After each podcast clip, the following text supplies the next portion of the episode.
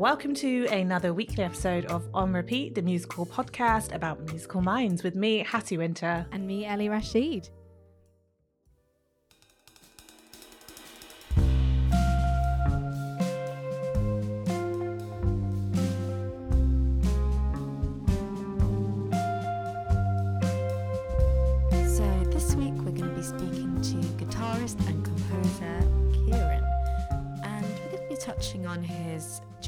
Brainchild, and that is the wonderful Sudo.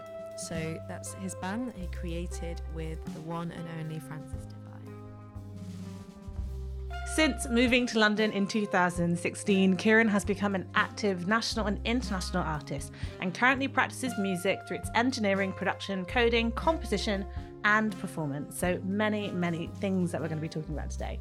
He actually works in his studio in Hither Green, which I have been to, Hattie. It is, it is really, really cool. Mm. Love it. And um, in that same studio, he has engineered recordings for The Private View, Rudi Creswick, Eriksson Kaner, and loads of other people. That's amazing. Um, he's also toured throughout the UK and Europe, obviously before lockdown, but he's done that in support of the likes of King Krule and Moses Boyd, who are two fantastic artists that we love here on On Repeat, and has also featured on radio and online platforms such as BBC Radio 1, Six Music, and Boiler Room. Ciaran's been working for years on Sudo, so he's got lots of really interesting materials and the band have quite a distinctive sound actually. So we're going to Mm. be talking about how the collective comes together to create that sound and to even go about writing a song. Definitely.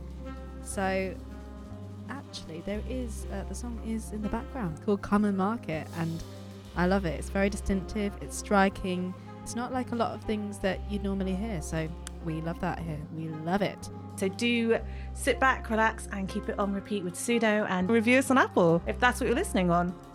Absolutely. So hope you enjoy this podcast.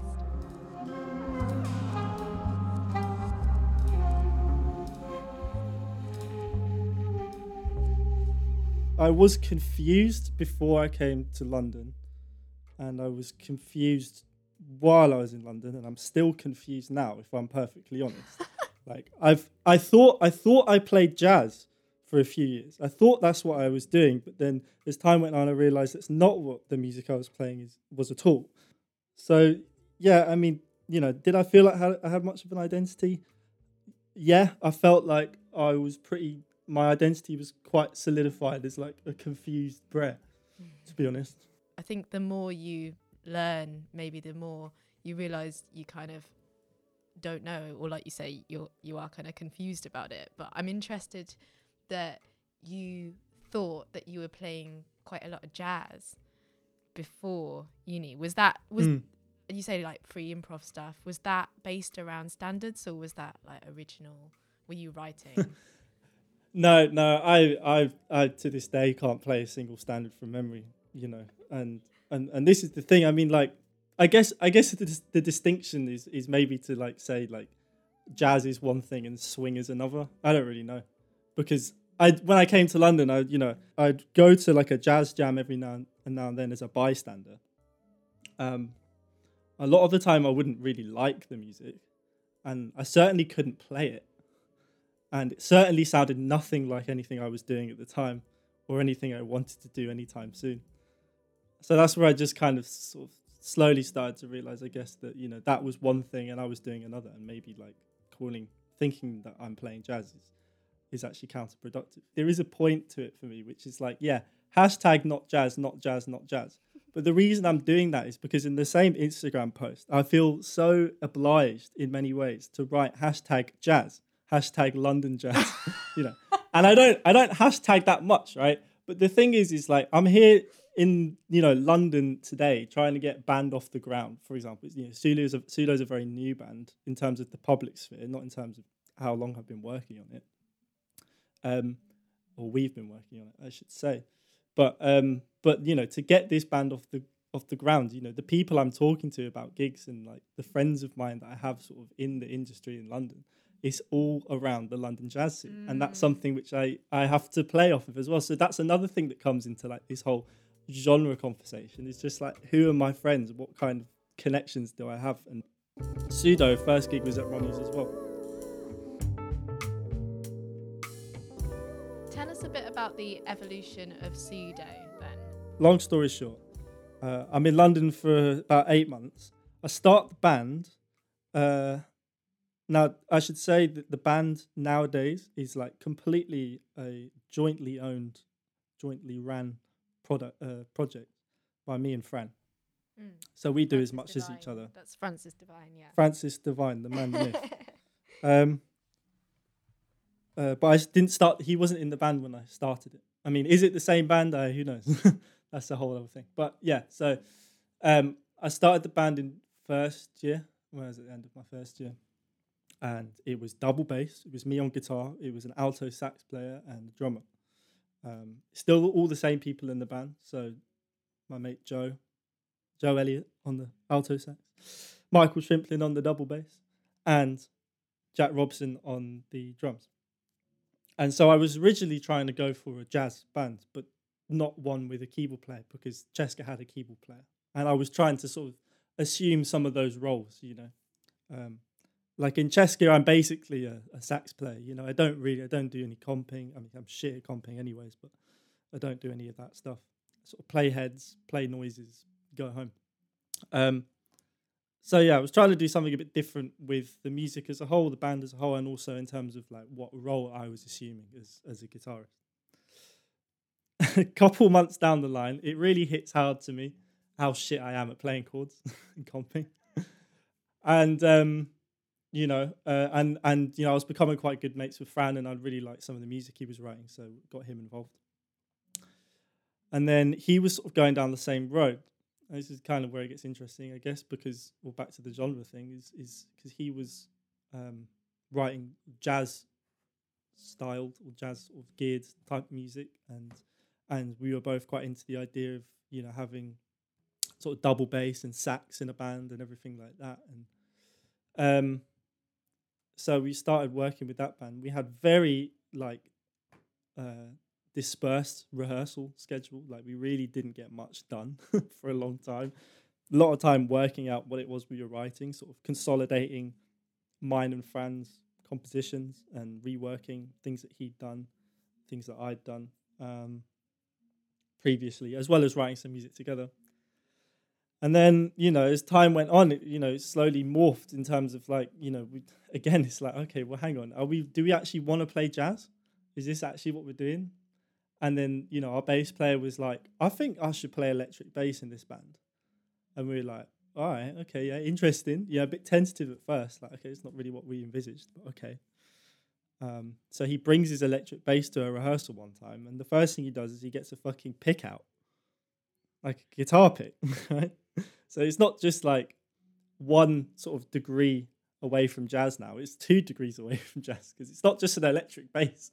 you know, he's got a solid four-string bass, and he's playing it with a pick right at the back of the bridge, right? So it's twang, it's big old twang, dang, dang, dong, dong, dong, and um, and it it banged. It was just it it just added this like it, it just really started to like move the band towards a, like a, a more of a prog rock thing, you know, and it became you know a case of like okay, so like instead of playing these tunes in sort of their original like intricate um uh, like construction, kind of um a, stripping things away, stri- like stripping out some of the complexities and sort of longing out some of the the material and just basically making simpler music and focusing more about focusing more on like yeah just just the groove just the like the wall of sound that you can create as a kind of rock band type thing.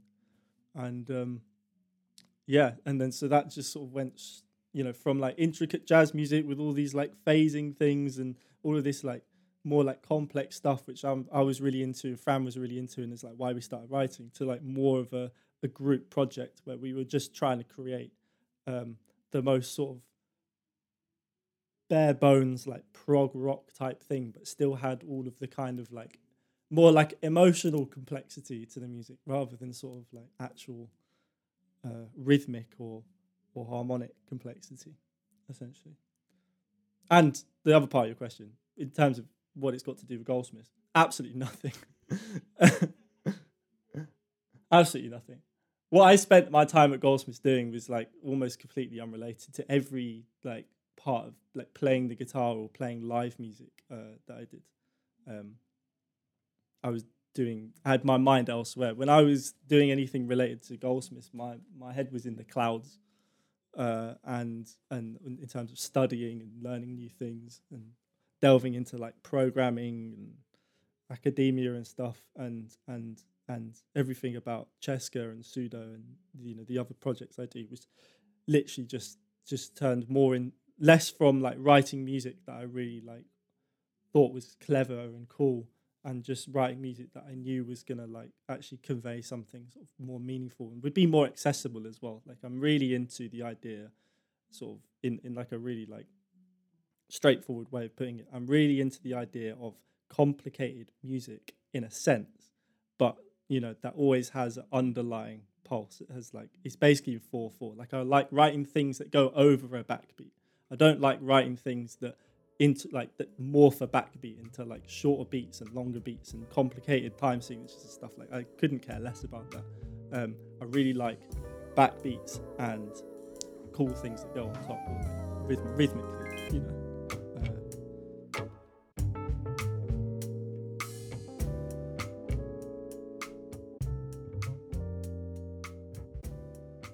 Uh, I love when you're speaking about you and Francis as well working together, and sounds like you both sort of take your quite unique composition styles and morph them together in in a way. And I like I know Francis particularly has quite a unique composition style as well because Yeah. we were yeah, he's a bad boy. occasionally are still in a band together. so um I mean, I'm just thinking though, if you're I'm trying to imagine you all in rehearsal and with you having these ideas and him having these ideas, how do you glue them together with the band? Do you kind of like do you jam on something, see if it works, see if it doesn't work? Do you uh, how how how does that work? Uh, okay, how does it work? Um, we don't write as a band um, Mm. very much. Uh, again, maybe this is what makes it jazz, and this is why it's okay. I can hashtag sort of jazz music on posts. It's because I bring a chart. It's written out. It's got chords. It's got the sections. You know, so it doesn't come about in that sort of uh, uh, typically organic sense. Although there are a couple of tunes that have happened that way. Um, the majority of it has happened with me and Fran working, uh, just the two of us. Um, and before we moved into the house that we have now, we didn't have a drum kit um, or the space to play one, I should say, loudly and at all hours.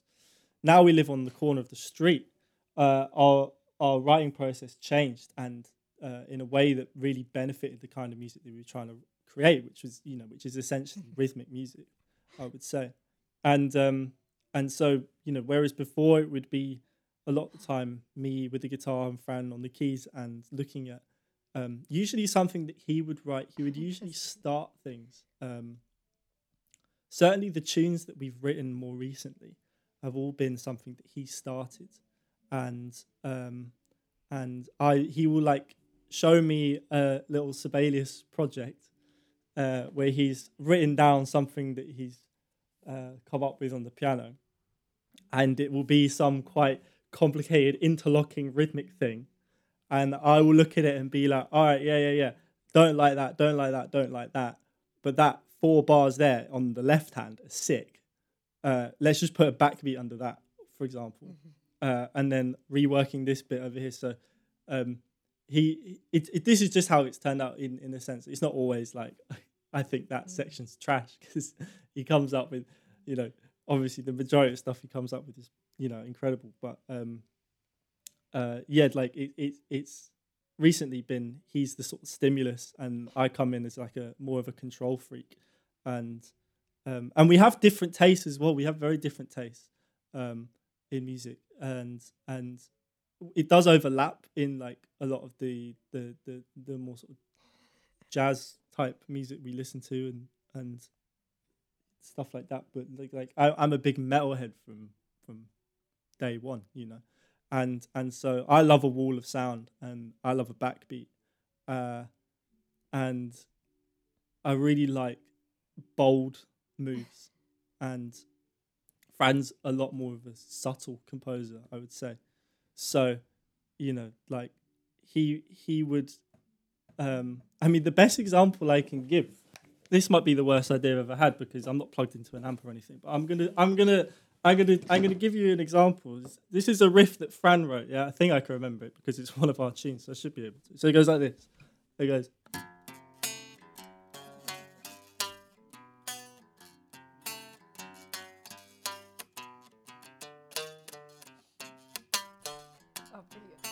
Yeah, can you hear that?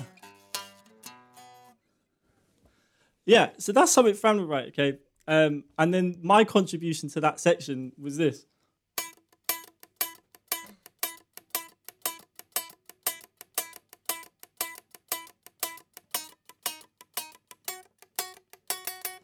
Right?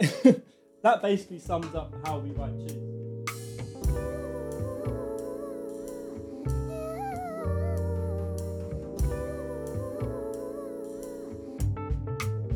Would you ever have any vocals in CD? Yeah, I was gonna say, would you ever write lyrics? Are you? Mm. No. um, and and you know that that's that's that's not a shutdown to singers and lyrics in general by any means. Although I have primarily been a writer of instrumental music, uh, I love working with singers a lot. But with Sudo, the answer is no, and it's really simple. It's just because you know it, the band's been sort of two years in the making, and and it's we've got we've we've not quite there yet. We're still working on a couple of things, but our identity is coming together with that particular group of people, um, with that um, particular sound and the compositions and everything. And obviously, it will change. I hope it does change because you know no band wants to stagnate like Metallica did. Um, but um, but certainly, yeah. I mean, if, unless one of the guys, you know, wanted to sing and like really had something going for it, then yeah, we could do a single. But I doubt a whole set would ever come together. As a singer, like I've thought about um, instrumental music versus singing, basically with a band, and how you can sort of use your voice as an instrument, which it is, but in a more kind of instrumental way rather than fronting a band in a sense. Can you see Sudo ever kind of doing anything like that, using vocals maybe with no lyrics, but as a kind of an extra sort of effect almost like like I don't know something another instrument would be doing a sort of substitute. I can't see it. No. I mean, like a feature's a feature, and like if something cool is going to happen, and if it comes about organically, like I'll always do it. I'm never going to shut it down. Talking about singers as instruments and stuff, you know, like in in the sense of just doing instrumental music but with a voice, because that that is still instrumental music by all means. I mean, I I would certainly just define it by music that um, music that you know, even if it doesn't have sort of acoustic instruments in, if there's no lyrical content uh, in, I would say it's instrumental music. Yeah. Um, I mean, I do kind of agree. I work um, a lot of a lot of times on like the production side of music, so it is all the parts without the lyrics yet. And I just think that I think ninety percent of the time it can be hard to kind of hear a message, but you do get those songs, and you're like, I get what they're trying to convey, but I can't really explain why I feel that way or or what it is about that certain song that makes me feel that way.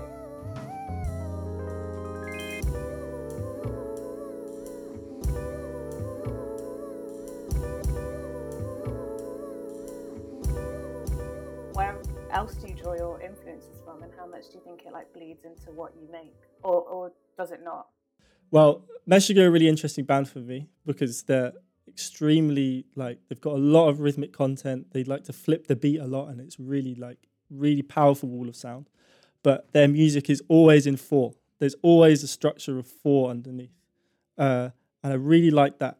And then building on that, you know, when I was getting older, I really, I'm really drawn to music that is um, written such that it's you know it, it's complex in many ways and i don't uh look for complexity as like a token thing um it just mean I just mean I don't really know if I can explain what I mean by it, but there's certainly something about certain types of music which I find really grabbing Mm. as a listener, and if it's done in such a way which I think that um, hasn't like hindered the like the simplicity of music you know like music that's complex if you look into it but at the end of the day it's got a backbeat and it's really um sort of it's, more like accessible you know? It's not um a, i don't like a lot of alienating music although obviously i've got the patience for a lot of weird stuff. Uh, but yeah so um quickly then uh, i've listened to a lot of music. I don't know where to start but um yeah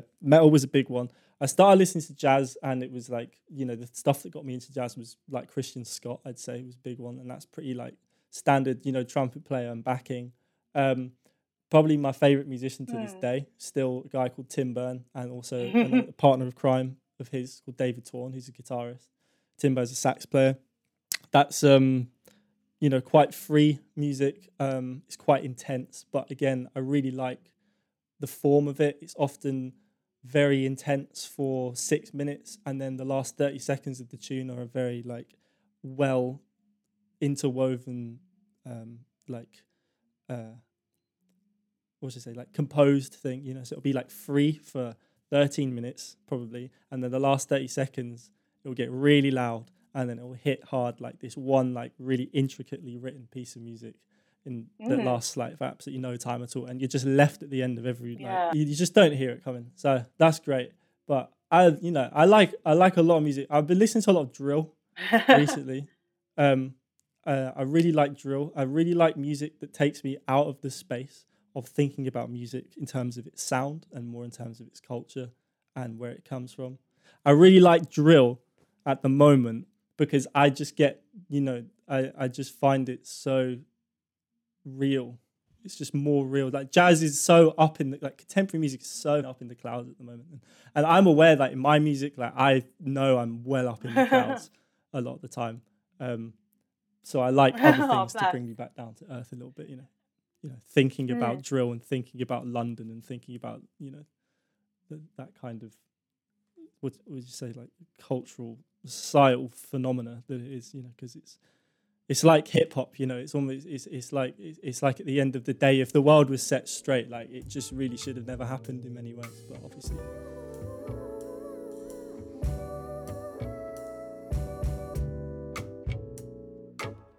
Interested to know where you got the name Sudo. Basically we, we had a few things pop up. Um Sudo basically is um it stands or it's quite stand for it means super user.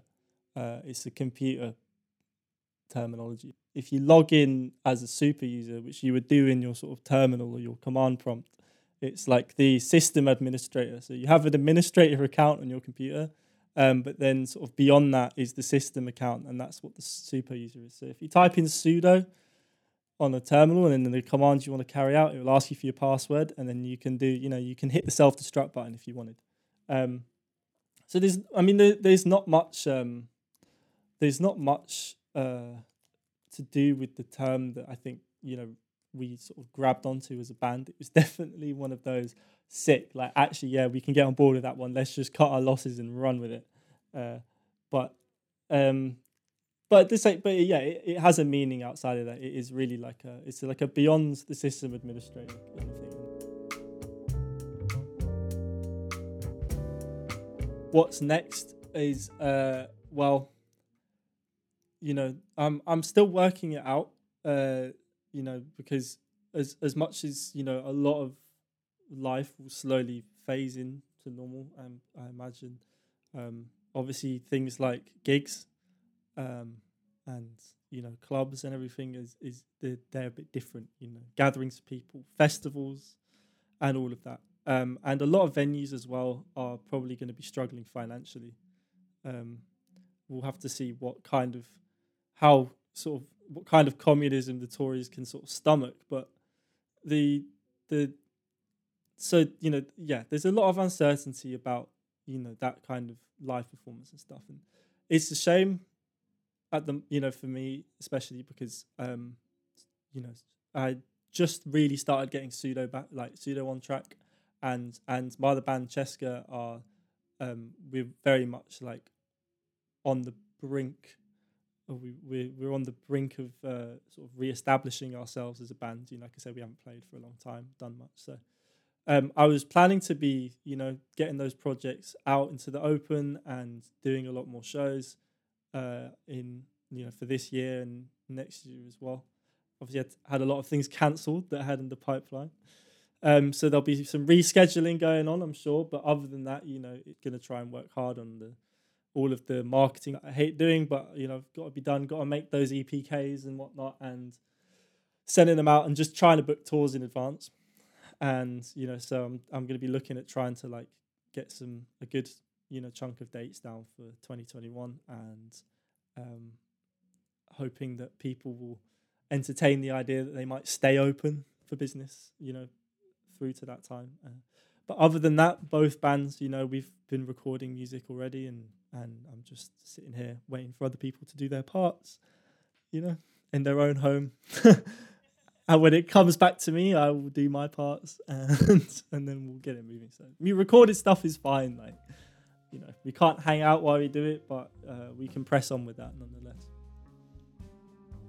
Nice. Oh, that's wicked. This has been such a great conversation. I've really, really enjoyed It's, it. it's been good fun. Thank you so No, much. No, it's a pleasure. Thank you for having me.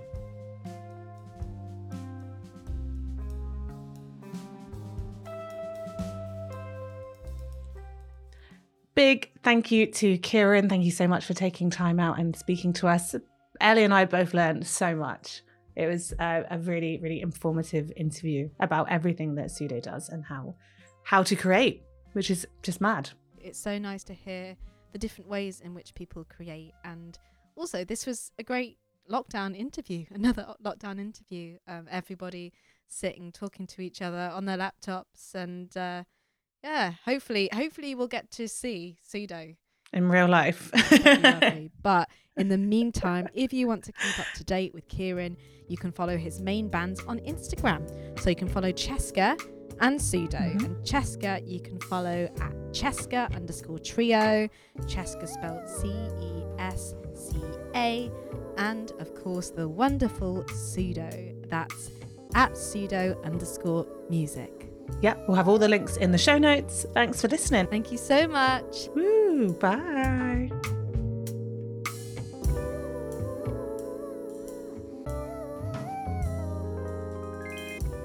We hope you've enjoyed the episode and want to keep us on repeat. You can follow, subscribe, and like us on your podcast platform of choice and slide into our DMs on Instagram by following us at On Repeat the Podcast. All information will be included in the show notes.